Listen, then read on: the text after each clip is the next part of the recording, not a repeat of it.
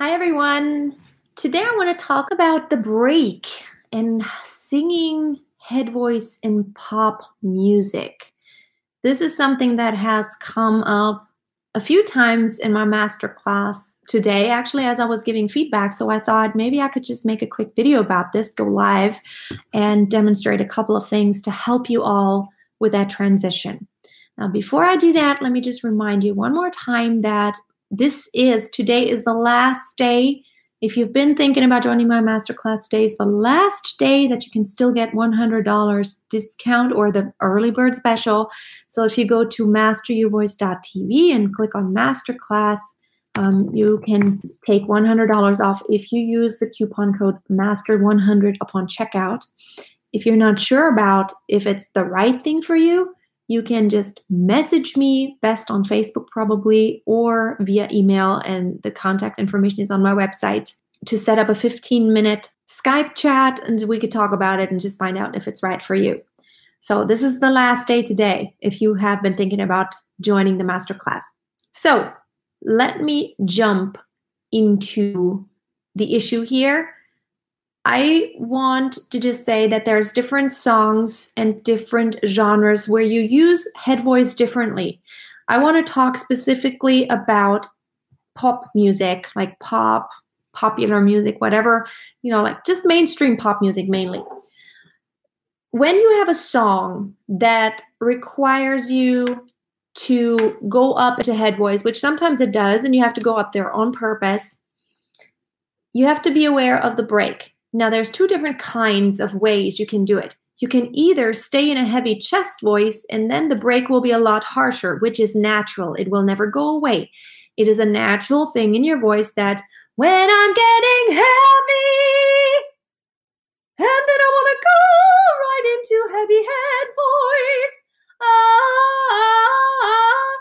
harsh break. It just flips. And that is a normal thing. It's always going to be there. It doesn't matter how trained you are heavy chest voice to heavy head voice, all the way tilted, that tilting mechanism going on in your head voice will result in a harsh break. That's normal. Of course, you can control the break and know exactly what moment it's going to happen and decide and just, you know, control, like, now I want this to happen.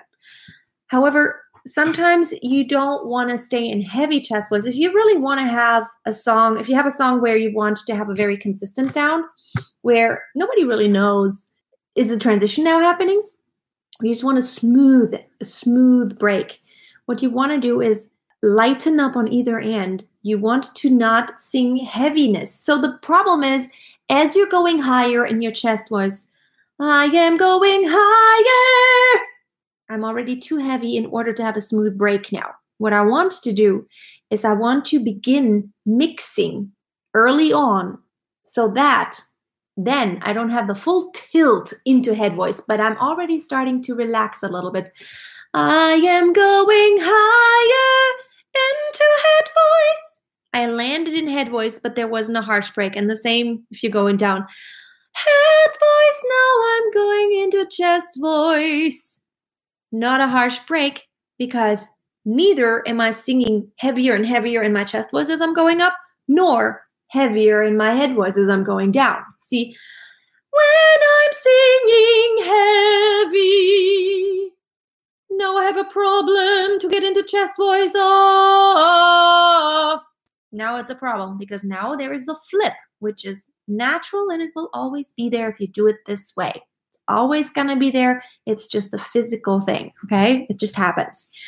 So lighten up on both ends if you want a consistent sound now, if you want that flip on purpose, and I've made videos about this, if you want that flip on purpose, what you want to do is practice that exact moment to where you learn so much better to know exactly what the instance of when it's happening. So, ah, What I'm doing now, I'm singing the top pitch in my head voice and the bottom in my chest voice. Now, if you're a guy, probably you're not going to use that same those same two pitches. Your two pitches that are chest voice, head voice are going to lie somewhere else, right? Not exactly where I'm singing right now, but I can only demonstrate in my own voice because I only have my own. So it's like you want to you want to practice that flip to where you control it so much better instead of getting off pitch. And this happens a lot of time when the break comes and the flip happens. It's a lot of times it surprises you and the, the, the pitch may land somewhere. ah, this is what happens a lot of times. We think way too low and then we kind of get into the chest voice. What you want to do is think little steps. Head voice, chest voice, head voice, chest voice, head voice, chest voice. And I know I realize you can't really hear the difference in my voice because, yeah, okay, I'm not that obvious because I have good control. It's like, ah, can you hear that flip? And so that's something you want to practice. Now, what if the song requires you to have an interval of a third, maybe? This was just a second, it was just one pitch apart. Maybe you want, you have a bigger interval, and then you want to practice that.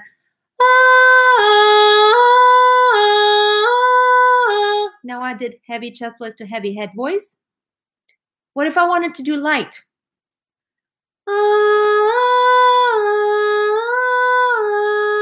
You want to slowly ease into the pitch. You want to kind of feel that tilt. Where is it going?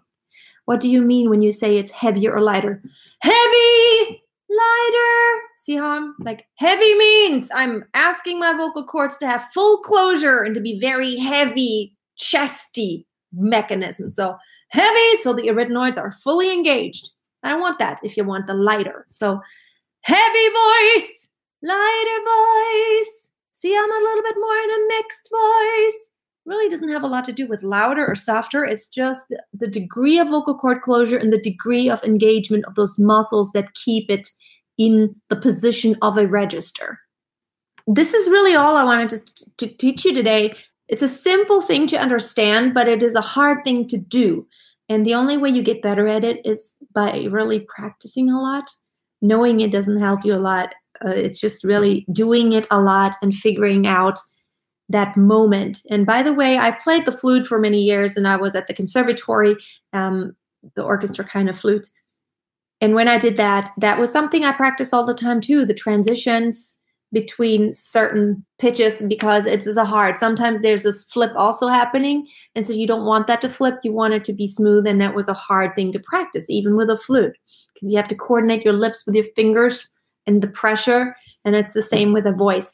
That's just a short lesson today. That's all. I just wanted to jump on. I um I don't know. This just came up in my master class, and I just can't even tell you how wonderful the master class has been. Now, can I just read you Tiago from my masterclass. Tiago, if you're watching this, thank you so much for sending me this. He sent me like a little testimonial, and I just want to read this to you because it's really hard for me sometimes to explain what the masterclass is all about. But um, so it says, Hi, I'm Tiago Rocha from Brazil, professional singer and songwriter, student in the masterclass.